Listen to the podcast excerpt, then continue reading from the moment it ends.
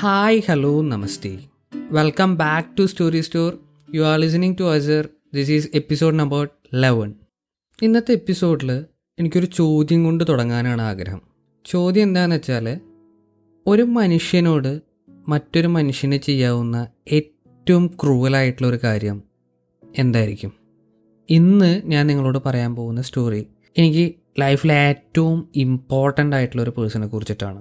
ഈ പേഴ്സണെ കുറിച്ച് പറയുകയാണെന്നുണ്ടെങ്കിൽ എനിക്ക് വളരെ ചെറുപ്പം മുതലേ അറിയാവുന്ന ഒരാളാണ്. വേണമെങ്കിൽ ഞാൻ ഓർമ്മ വെച്ച കാലം മുതലേ അറിയാവുമെന്ന് വേണമെങ്കിൽ എനിക്ക് പറയാം.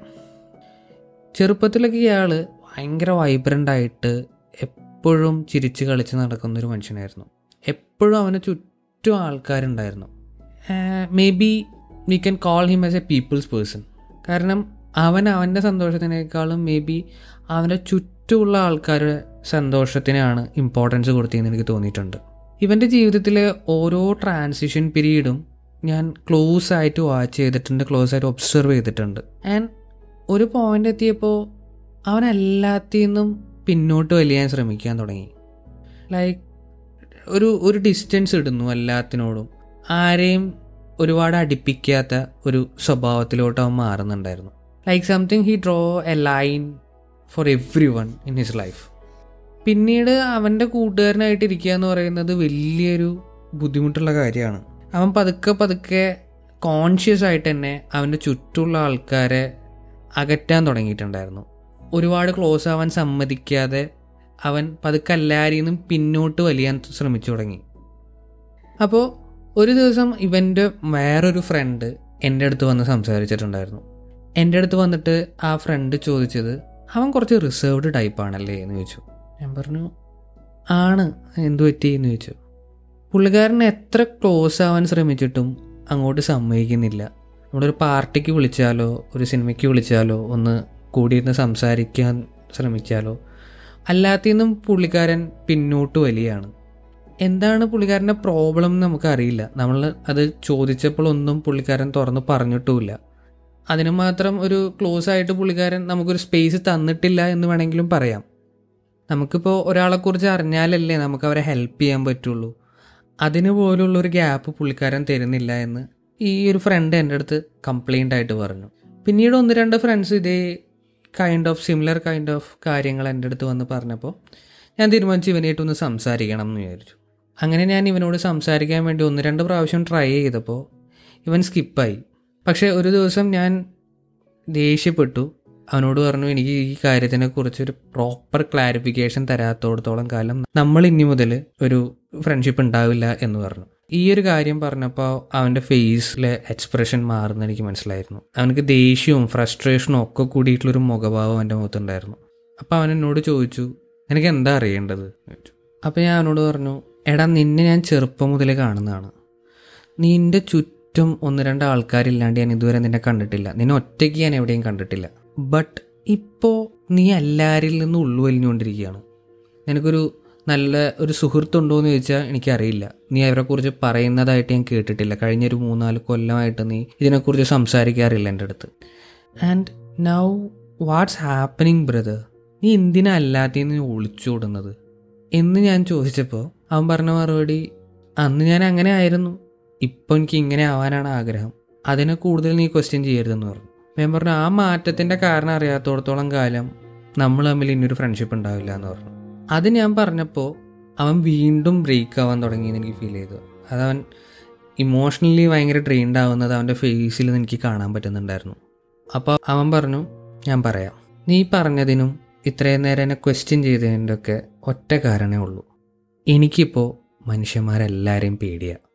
ഞാൻ ചോദിച്ചു, എന്തിനിപ്പോൾ പേടിക്കേണ്ട കാര്യം എന്താണ് നിനക്ക്? എന്നെ നിനക്ക് ചെറുപ്പം മുതലേ അറിയാവുന്നതല്ലേ? എനിക്ക് ഒരുപാട് ഫ്രണ്ട്സ് ഉണ്ടായിട്ടുണ്ട്. ഞാൻ എല്ലാവരെയായിട്ടും ഒരുപോലെ തന്നെ സിൻസിയറായിട്ട് ബിഹേവ് ചെയ്തിട്ടുണ്ട്. അവരെന്നെ ഫ്രണ്ട് സർക്കിളിൽ ചേർത്ത് പിടിച്ചിട്ടുണ്ട്. അതിൽ വളരെ കുറച്ച് ആൾക്കാർ തന്നെയാണ് ഞാൻ എൻ്റെ ക്ലോസ് സർക്കിളിലോട്ട് കൊണ്ടുവന്നിട്ടുള്ളത്. അതിൽ എല്ലാ കാര്യങ്ങളും ഞാൻ ഓപ്പണായി സംസാരിച്ചിരുന്ന, എന്നെ ഇൻ ആൻഡ് ഔട്ട് അറിയാവുന്ന ഞാൻ വിശ്വസിച്ചിരുന്ന ആൾക്കാർ പെട്ടെന്നൊരു ദിവസം ഒരു കാരണവും പറയാണ്ട് നിൻ്റെ ലൈഫിൽ നിന്ന് ഇറങ്ങിപ്പോയാൽ എങ്ങനെ ഉണ്ടായിരിക്കും?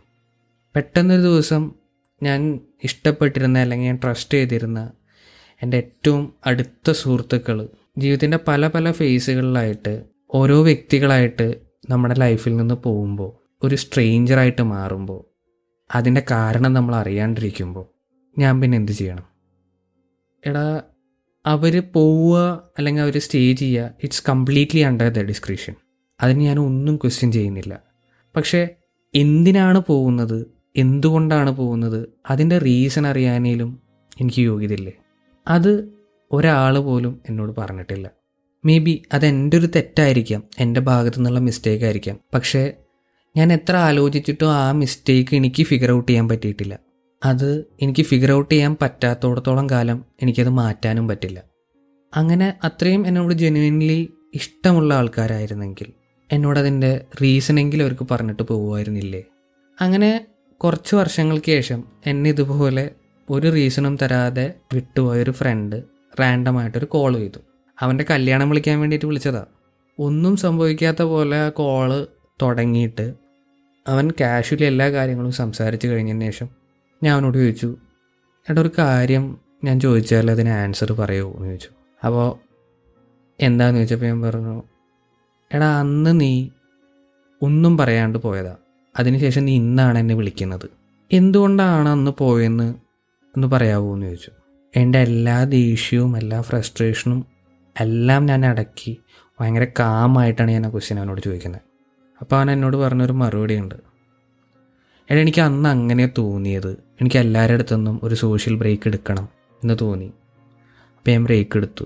പിന്നീടത് നിൻ്റെ അടുത്ത് പറയണമെന്നൊക്കെ ഉണ്ടായിരുന്നു, പക്ഷെ പറയാൻ തോന്നിയില്ല. ഞാനൊന്നും പറഞ്ഞില്ല, ഞാൻ ഫോൺ കട്ട് ചെയ്തു. കഴിഞ്ഞ ആ ഒരു 3 വർഷം ഉണ്ടല്ലോ, I was constantly self validating me. എൻ്റെ പ്രശ്നങ്ങളായിരിക്കും, എൻ്റെ ചിന്തകൾ, ആ ചിന്തകൾ കൊണ്ട് ഞാനൊരു നരകം സൃഷ്ടിച്ചിട്ടുണ്ട് ഈ ലോകത്ത്. അത് എസ്പെഷ്യലി നമുക്ക് ഏറ്റവും ഇഷ്ടപ്പെട്ട വേണ്ടപ്പെട്ടവർ നമ്മളെ അടുത്തുനിന്ന് ഇത് ചെയ്യുമ്പോൾ നമ്മൾ എത്രയൊക്കെ ചിന്തിക്കില്ല എന്ന് പറഞ്ഞാലും ഉണ്ടല്ലോ, നമ്മൾ വൾണറബിളാവുന്ന, നമ്മൾ ഒറ്റയ്ക്കാവുന്ന പല മൊമെൻറ്റ്സിലും നമ്മളിതിനെക്കുറിച്ച് കോൺസ്റ്റൻ്റ്ലി ചിന്തിച്ചുകൊണ്ടിരിക്കും, അതിൻ്റെ റീസൺ തേടിക്കൊണ്ടിരിക്കും, അതിനെ നമ്മളെ ബ്ലെയിം ചെയ്തുകൊണ്ടിരിക്കും. അങ്ങനെ ഞാൻ എൻ്റെ ജീവിതത്തിൽ പല പല സിറ്റുവേഷനിൽ കൂടെ കടന്നു പോയതിന് ശേഷം എനിക്ക് മനുഷ്യന്മാരെ പേടിയാണ്. ഇവരെല്ലാവരും എപ്പോഴാണ് എന്നെ വിട്ടുപോകുകയെന്ന് എനിക്കറിയില്ല. അതുകൊണ്ട് തന്നെ ഒരു മനുഷ്യൻ എൻ്റെ അടുത്ത് ക്ലോസ് ആവാൻ ശ്രമിക്കുമ്പോൾ ഞാൻ ഒബ്വിയസായിട്ട് ഒഴിഞ്ഞു മാറുക തന്നെയാണ് ചെയ്തുകൊണ്ടിരിക്കുന്നത്. അതെൻ്റെ ഒരു എന്നെ തന്നെ രക്ഷിക്കാനുള്ളൊരു മെക്കാനിസം ആണെന്ന് വിചാരിച്ചാലും കുഴപ്പമില്ല, ഞാൻ ഭയങ്കര സെൽഫിഷാണെന്ന് വിചാരിച്ചാലും കുഴപ്പമില്ല. ഇതുവൻ പറഞ്ഞ് കംപ്ലീറ്റ് ചെയ്ത് അവൻ എന്നോട് പറഞ്ഞു, നിനക്ക് വേണ്ട എക്സ്പ്ലനേഷൻ കിട്ടിയോ എന്ന് ചോദിച്ചു എൻ്റെ അടുത്ത്. ഞാൻ പറഞ്ഞു, മതി, വേറെ ഒന്നും പറയണ്ട, ഐ ക്യാൻ അണ്ടർസ്റ്റാൻഡ്. ഇതിനെക്കുറിച്ച് വേറൊരു ഡിസ്കഷൻ വേറൊരു ദിവസം നമുക്ക് വെക്കാം, ഇപ്പോഴല്ല എന്ന് പറഞ്ഞ് ഞാൻ അവൻ്റെ അടുത്തുനിന്ന് പോന്നു. പിന്നെ മൊത്തം ഞാൻ അവരെക്കുറിച്ച് ചിന്തിച്ചപ്പോൾ എനിക്ക് തോന്നിയൊരു കാര്യമുണ്ടല്ലോ, അതായത് നമ്മളൊരു ആളെ ജീവിതത്തിൽ നിന്ന് ഒന്നും പറയാണ്ട് ഇറങ്ങിപ്പോകുമ്പോൾ നമ്മൾ ശരിക്കും അവരുണ്ടല്ലോ, we are putting them in a desert of thoughts. അവിടെ അവർ ഭയങ്കര ഒറ്റപ്പെടുന്നുണ്ട്, അവിടെ ആരും അവർക്ക് കൂട്ടിനുണ്ടാവുന്നില്ല, അവർ ഭയങ്കരമായിട്ട് ഓവർ തിങ്ക് ചെയ്യുന്നുണ്ട്. അത് അവരുടെ ജീവിതത്തിൽ ഉണ്ടാവുന്ന ചെറിയ ചെറിയ ഹാപ്പിനെസ്സിനെ പോലും എഫക്റ്റ് ചെയ്യുന്നുണ്ട്. ഞാൻ ഈ എപ്പിസോഡിൻ്റെ തുടക്കത്തിൽ നിങ്ങളോട് ചോദിച്ചില്ലേ, ഒരു മനുഷ്യന് മറ്റൊരു മനുഷ്യനോട് ചെയ്യാവുന്ന ഏറ്റവും ക്രൂവലായിട്ടുള്ള കാര്യം എന്താണെന്നുള്ളത്? I think this is a thing. ഒരു ക്ലോഷർ കൊടുക്കാണ്ട്, ഒരു റീസൺ കൊടുക്കാണ്ട് ഒരാളുടെ ജീവിതത്തിൽ നിന്ന് ഇറങ്ങിപ്പോവുക എന്ന് പറയുന്നത് ഒരു മനുഷ്യന് മറ്റൊരു മനുഷ്യനോട് ചെയ്യാവുന്ന ഏറ്റവും വലിയ ക്രൂവാലിറ്റിയാണ്. അങ്ങനെ നമ്മൾ ആരെങ്കിലും ചെയ്തിട്ടുണ്ടെങ്കിൽ, ക്ലോഷർ കൊടുക്കാണ്ട് ഒരാളുടെ ജീവിതത്തിൽ നിന്ന് ഇറങ്ങി പോന്നിട്ടുണ്ടെങ്കിൽ, നിങ്ങളെപ്പോഴെങ്കിലും ചിന്തിക്കേണ്ട ഒരു കാര്യം എന്താണെന്ന് വെച്ചാൽ, നമ്മൾ ആ ചെയ്യുന്നൊരു ആക്ട് ആ വ്യക്തി ആർക്കെതിരെയാണോ നമ്മൾ ചെയ്യുന്നത്, ആ വ്യക്തിക്ക് ചുറ്റുമുണ്ടാവുന്ന ആൾക്കാരും ആ സർക്കംസ്റ്റാൻസസും അയാൾ ഭാവിയിൽ കാണാൻ പോകുന്ന മനുഷ്യന്മാരെയാണ് ഏറ്റവും കൂടുതൽ എഫക്റ്റ് ചെയ്യുന്നത്. കാരണം ആ പാസ്റ്റ് ട്രോമ വെച്ചിട്ടായിരിക്കും അയാൾ ബാക്കിയുള്ള മനുഷ്യന്മാരെ ട്രീറ്റ് ചെയ്യുന്നത്. ഒരു മനുഷ്യനെയും അയാൾക്ക് വിശ്വാസം ഉണ്ടായിരിക്കില്ല, ഒരു മനുഷ്യനോടും അടുക്കാൻ അയാൾക്ക് പേടിയായിരിക്കും. നമ്മൾ അറിഞ്ഞുകൊണ്ട് അങ്ങനെ ഒരു കാര്യം ചെയ്യുന്നത് വളരെ മോശമാണ്. ഇപ്പോൾ leaving a person or walking out of a relationship, ഇത് തെറ്റാണെന്ന് ഞാൻ ഒരിക്കലും പറയുന്നില്ല. അത് ടോക്സിക് ആണെങ്കിൽ, നിങ്ങൾക്ക് നിങ്ങളുടെ മെൻ്റൽ ഹെൽത്തിനകത്ത് എഫക്റ്റ് ചെയ്യുന്നുണ്ടെങ്കിൽ ഉറപ്പായിട്ടും ചെയ്യേണ്ട ഒരു കാര്യമാണ്. പക്ഷേ അതിൻ്റെ ഒരു റീസൺ ഒരാൾക്ക് കൊടുത്തതിന് ശേഷം, അതിനൊരു കംപ്ലീറ്റ് ജസ്റ്റിഫിക്കേഷനോ ക്ലോഷറോ കൊടുത്തതിന് ശേഷം നിങ്ങളത് ചെയ്യുക എന്നുള്ളതാണ് എനിക്ക് പറയാനുള്ളത്. ബിക്കോസ് നിങ്ങൾക്ക് ഒരു റിലേഷൻഷിപ്പിൽ നിന്നോ ഒരാളിൽ നിന്നോ വർക്കൗട്ട് ചെയ്യാൻ പറ്റുന്നുണ്ടെങ്കിൽ, അതിനുള്ള കറേജ് നിങ്ങൾ കാണിക്കുന്നുണ്ടെങ്കിൽ, അതെന്തിനാണെന്നും എന്തുകൊണ്ടാണെന്നുള്ള ഒരു കാര്യം അയാളോട് പറഞ്ഞിട്ട് പോകുന്നത് മറ്റുള്ളവർ ചിലപ്പോൾ അതിനെ പല വേർഡും റെസ്പെക്റ്റെന്നോ മ്യൂച്വൽ റെസ്പെക്റ്റെന്നോ ലവെന്നോ എന്നൊക്കെ വിളിക്കുമായിരിക്കും. പക്ഷേ എനിക്ക് ആ ഒരു ആക്ടിനെ ഡിഫൈൻ ചെയ്യാൻ ഒറ്റ വാക്കേ ഉള്ളൂ: ഹ്യൂമാനിറ്റി. സോ നമ്മൾ അറിഞ്ഞുകൊണ്ട് ആർക്കും, ഒരു മനുഷ്യന്മാർക്കും ഭൂമിയിലൊരു നരകം ഉണ്ടാക്കി കൊടുക്കണ്ട. Happy listening. ഖുദാഫിസ്.